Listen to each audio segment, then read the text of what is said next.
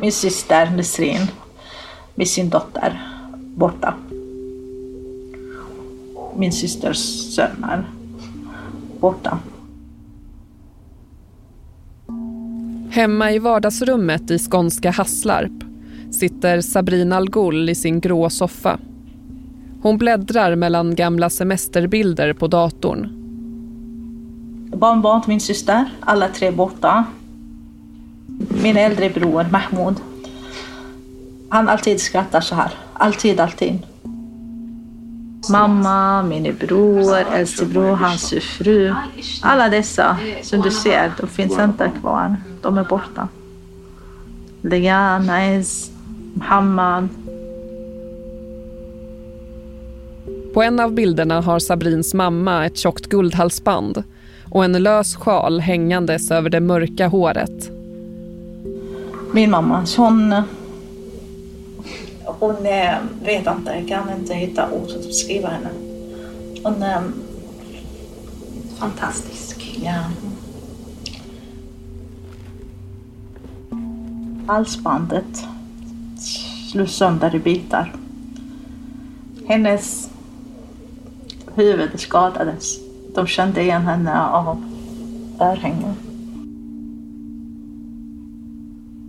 När kriget mellan Hamas och Israel bryter ut valde Sabrins släktingar i Gazas stad att följa uppmaningarna och evakuera till systerns hus i söder. Men i november träffades det huset av en bomb och stora delar av Sabrins familj dog. Jag har förlorat alla bara på en, en minut. Det var någon som hade tagit det här beslutet att mörda min familj. Och sen bara trycka, trycka på knapp och sen alla var borta.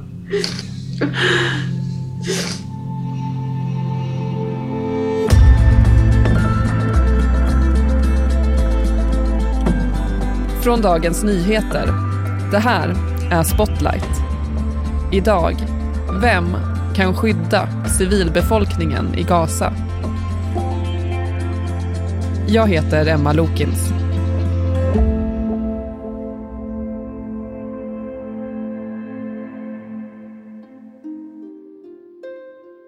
Sabrina Algol har nyligen kommit hem till Sverige. Det är september 2023 och hon har varit på semester i Gaza för att hälsa på släkten. Mamma, pappa, syskon, syskonbarn. De har ordnat stora middagar i föräldrarnas hus, grillat vid stranden, badat och umgåtts. De bor i Gaza City de flesta. Det är framförallt hennes föräldrar som bodde där i ett stort hus. Men hon har ju många syskon och syskonens familjer. Så det är både vuxna och barn, ungdomar men också små barn. Eh, hon beskriver det som en stor släkt med en stark sammanhållning. Det är en, en släkt som är respekterad, eh, berättade hon av samhället. Alexander Wickoff, du är reporter på DNs Skåne-redaktion och har träffat Sabrin Algol. Står hon sin familj nära? Eh, hon berättar att man har en, en stark sammanhållning. Man, man, man, har stor kontakt. Även hon som bor här i Sverige har, har, har frekvent kontakt med, med släkten. Och när hon har varit där och hälsat på så umgås man alla tillsammans. Man, eh, man äter mat och åker till familjens hus som ligger på eh, man har ett hus vid, stranden i Gaza. Ett, det som de kallar för beach house. Men när Sabrina Algol har varit hemma i villan i Skåne i nästan två veckor så förändras plötsligt allt för släkten i Gaza.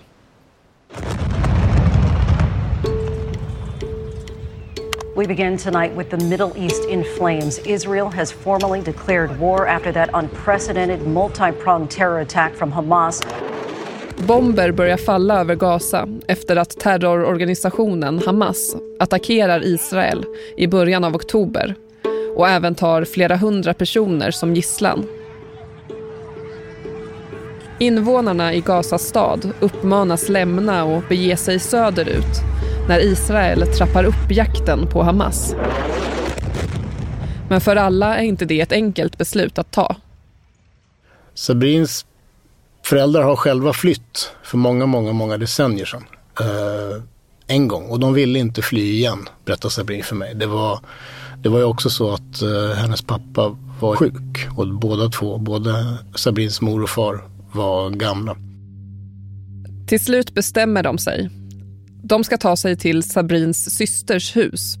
En bra bit söderut från Gaza stad. Som jag förstår det så var det ganska kaotiskt. Och det är ju inte bara så att det är svårt för personer utanför Gaza att ha kontakt med personer inne i Gaza. Utan det gäller ju i allra högsta grad även eh, mellan personer i Gaza. Så är det svårt, ibland omöjligt att ha kontakt. För det finns inga fungerande telefonnät och, och internet eh, fungerar eh, högst sporadiskt om det ens fungerar. Så det var, var nästan omöjligt att kommunicera. Man fick helt enkelt åka och titta efter varandra. Om mina släktingar kommer nu. Hemma i Hasslarp sitter Sabrina Al-Ghul med telefonen intill sig dygnet runt. Tidigt på morgonen, en dag i november, plingar det till i Sabrina Al-Ghuls telefon. Och så ser hon på sin telefon att en av hennes systrar är online. Jag såg att hon skrev att vi mår bra på Messenger. Det här är Sabrina Al-Ghul. Så hon ringde direkt. Och då ehm, så svarade systern. Och eh, Sabrin berättade att hon märkte för första gången att hennes, eh, röst, hennes systers röst eh, var annorlunda. Hon lät väldigt trött. Under de nästan två månaderna som har gått sedan krigsutbrottet har situationen i Gaza blivit allt svårare. Israel säger att målet är att eliminera terrorgruppen Hamas som bland annat gömmer sig i tunnlar under marken, mitt bland de civila. Fighting between Israel and Hamas is intensifying across Gaza as the humanitarian crisis worsens throughout the enclave. Sabrins syster berättar över telefon att de hoppas att kriget ska ta slut. Jag kände inte igen henne. Eh, de har inte krafter kvar. Vakna vaknar tidigt på morgonen för att hitta eller leta efter eh, olika trädbitar eller papper, tidningar eller sådana eh, samla från gårdar omkring för att kunna elda och baka bröd. Saltet var dyrt och man kunde inte hitta salt och jäst. Det är det enda som man sa, att saltet och jäst till och med. Så det är enkla grejer. Man trodde att de finns, skulle finnas på alla hus. Samtidigt fortsätter bombningarna från luften. Även mot områden i södra Gaza, dit Israel uppmanat civilbefolkningen att evakuera för att undkomma de intensiva attackerna i huvudstaden. Och eh, jag sa till henne att jag vill prata med min mamma. Om hon varit nära så mamma var nära henne så jag pratade med henne och min mamma tog mobilen och sa Sabrin. Första gången? Det är första gången jag kunde höra hennes röst samt kriget började samt mm. under oktober, mm. äh, oktober. Så fort jag fick höra hennes röst så började jag gråta. Jag kunde inte hålla tårar. Och det första mamma gjorde var att gratulera Sabrin till, eh, till eh, Sabrins första barnbarn som hade fötts bara några dagar innan. Och då berättade Sabrin för mig att hennes mamma sa att vi, vi väntar på döden. Vi väntar på död. Död kommer. Det är vår tur vare sig vi väntar på. Sen jag kunde inte trösta henne och säga nej, du kommer inte dö jag har lärt mig det här, så man kan inte trösta, man kan inte lova någonting när man kan inte hålla sitt löfte. Och eh, det var sista gången som Sabrin pratade med sin mor.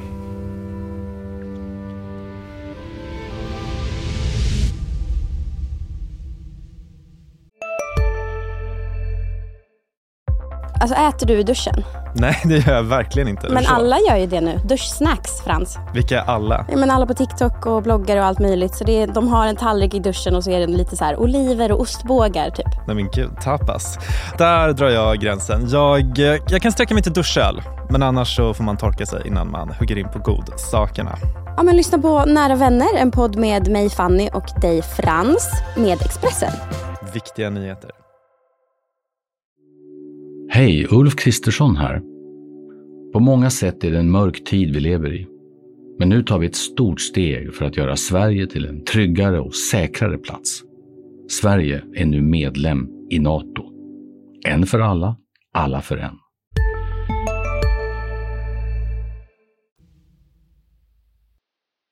Ja, tyvärr är ju i dessa dagar så är det här inga unika berättelser. Det här är Nathan Shachar, DNs korrespondent i Jerusalem.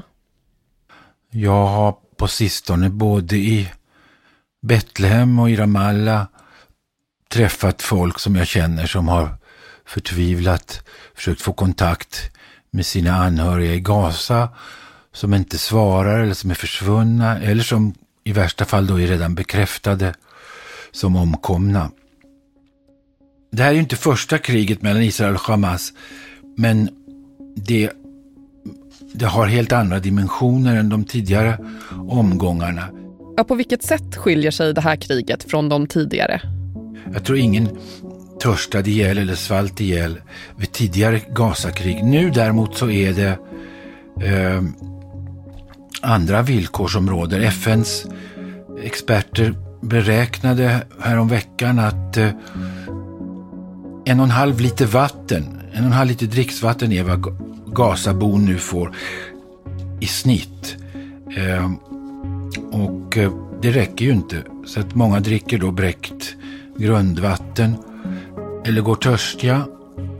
Och man beräknade också samma FN-experter att en tredjedel av de interna flyktingarna, alltså den här miljonen som har flytt söderut inom Gaza, en tredjedel av dem är undernärda.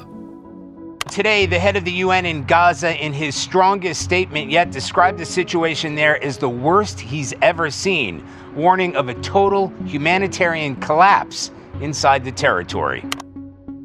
Även ekonomin i Gaza har kollapsat. En person som jag talade med för några dagar sedan hade en butik. Jag tror inte han driver butiken längre, men en indirekt följd av det här det är ju att eh, folk tar inte kreditkort och säljer inte på kredit längre därför att eh, en, en köpman, han eh, vet då inte om den här kunden överliv tillräckligt länge för att betala tillbaka och eh, han vet inte hur det går med, med kreditkortstransaktioner. Så att det, det behövs kontanter hela tiden nu in i Gaza för att det ska fungera. Priserna har exploderat. Så att den här maten som säljs svart av, av förnödenheterna, den maten kostar ibland, den här killen jag talade med sa att en, en flaska mineralvatten som i vanliga fall kostar då 1,50 i svenska pengar kan nu kosta 10 kronor. Så att eh, pengarna går åt också för de som har pengar. Four in five Gazans have now fled their homes. And away from the front lines, they're still fighting to survive, with severe shortages of food and drinking water. Nathan, har det här gjort att stödet för Hamas har förändrats? Det är svårt att säga därför att det är, precis som i Ryssland så är det inte alls säkert att, att de tillfrågade känner sig fria och, och säga sin mening. Men eh, en, en eh, undersökning som gjordes nyligen av ett institut i Ramallah visade att Hamas är mycket mer populärt på Västbanken, alltså den av Israel ockuperade Västbanken, än vad de är i Gazaremsan. Så att eh, min gissning är att eh, Hamas i Gaza är betydligt mindre populärt än det var innan det här bröt ut. Och vad säger opinionen i Israel? I början så var det självklart för nästan alla att det här betyder krig. Och krig betyder inte som tidigare att man bombar lite eh, från luften utan det betyder ett riktigt krig med soldater på marken. Och eh, alla begriper nu att eh, det här kommer att kosta. Om, om, om regeringen ska eh, göra verklighet av löftet att krossa Hamas så kommer det inte att bli billigt eh, i fråga om israeliska människoliv. Å ena sidan så måste Israels regering lyssna på USA när USA säger att nu får ni släppa in fler lastbilar med mat och vatten. Å andra sidan så finns det en stark intern lobby i Israel som är de, de bortrövade israelernas anhöriga. Människorna i Gaza och människorna utanför Gaza är eh, upptagna med alla de döda civila i Gaza som är många fler. Men så att säga, i, i, i det israeliska sammanhanget så är det, är det gisslan som står i centrum för, för känslor och för debatt. Den totala dödssiffran i kriget uppgår nu till runt 20 000 personer. I de norra delarna av Gazaremsan har de israeliska trupperna nu närmast total kontroll. Det pågår fortfarande strider i Gaza stad och kriget har flyttat söderut.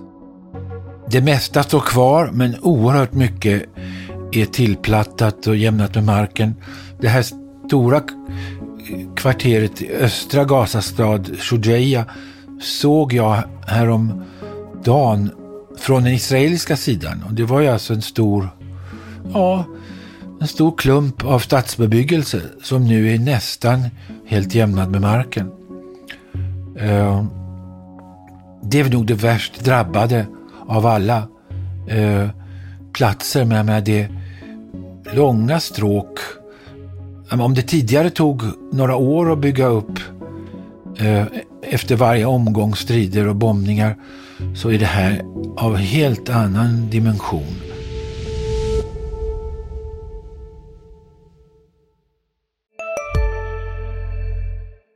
Hej, Synoptik här. Hos oss får du hjälp med att ta hand om din ögonhälsa. Med vår synundersökning kan vi upptäcka både synförändringar och tecken på vanliga ögonsjukdomar. Boka tid på synoptik.se.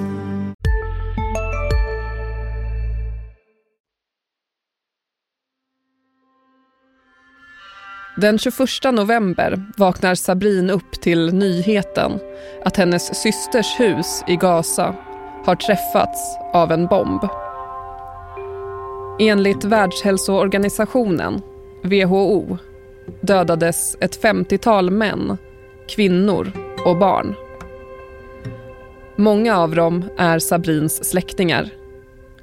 Båda hennes föräldrar, tre bröder och två systrar. Flera av syskonens barn och barnbarn. Jag kan inte prata med någon av dem.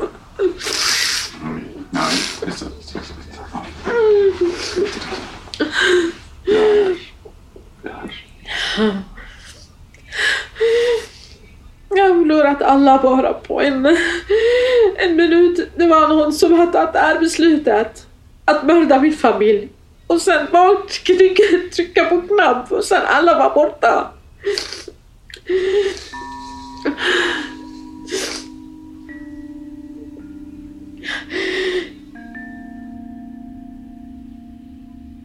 Sabrin berättade för mig att hennes syster, en av hennes systrar, eh, hade precis anlänt från Gaza City. Hon låg och sov i grannhuset. Och den här systern vaknade klockan 04.20 av att fönster och dörrar i det huset där hon var i föll ner och föll samman.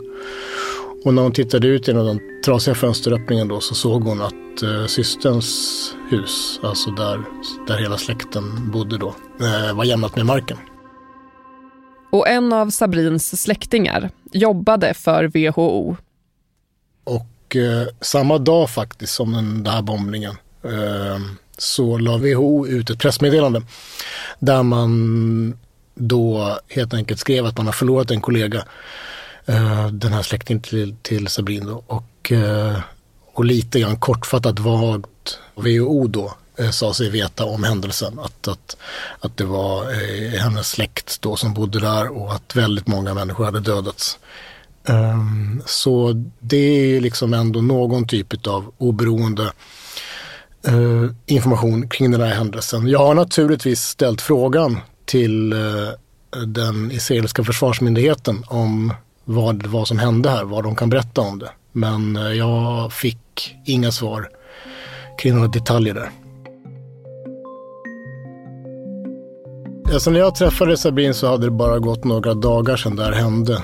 Och de, hon och hennes familj i Sverige var fortfarande mitt uppe i att försöka pussla ihop vad som hade hänt och vad som hade hänt vilka personer.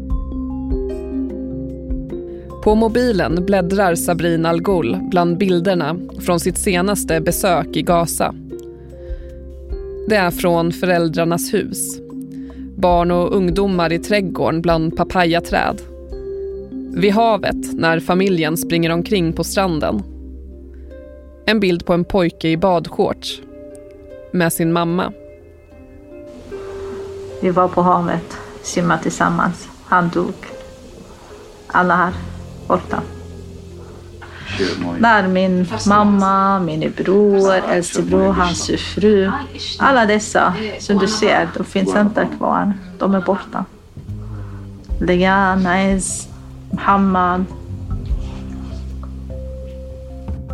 Och så visar Sabrina en bild på sin mamma. Som eh, vi tittade på jättelänge och det är liksom en bild av, av, en, av en... Man ser att det är en, en stark kvinna med, väldigt väl tilltaget guldhalsband och en säker blick, lite så lutad. Åt, uh, lutad lite åt sidan, inte bakåt lutad men lite så. Med viss, med viss, med viss pondus. Kläder, guld och parfym. Det är hennes favorit. Det är hennes favorit. Halsbandet slog sönder i bitar. Hennes huvud skadades. De kände igen henne av örhängen. Trots eh, alla de döda civila i Gaza så, så är, in, är känslan inte ännu den att, att någon vrider om armen på Israel och hotar eh, med sanktioner eller med att ställa in vapenleveranser eller... Nathan Sachar igen. Det, det, kanske kommer framöver, det vet jag inte. Men eh, som det ser ut just idag så, ja, men Hamas hade ju hoppats på att omvärlden då eh, via bilderna från Gaza och via siffrorna skulle ingripa på ett tidigare stadium, men det, men det har man inte gjort. Så Nathan, vem kan rädda civilbefolkningen i Gaza? De som, de som i ett slag skulle kunna göra det, det är ju dels Hamas som skulle kunna ge upp eller gå med på uh, att flytta på sig eller få fri lejd någon annanstans. Och dels Israel som skulle kunna upphöra, blåsa av striderna. Men de två stridande uh, har ju andra preferenser. Hemma i Skåne har Sabrina Al-Ghul fortfarande mobilen bredvid sig hela tiden. Hon vet att det inte är möjligt, men kan inte släppa hoppet om att få höra sin familjs röster igen. Alla borta nu. Det är helt galet ju. Att du ringer och du vet att ingen kommer att svara. Men att jag gör det.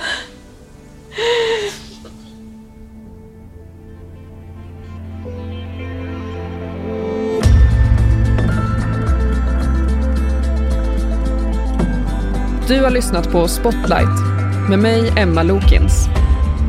Gäster i dagens avsnitt var Alexander Wickoff, reporter på DNs Skåneredaktion och Nathan Shachar, DNs korrespondent i Jerusalem. Producent var Sabina Marmulakai.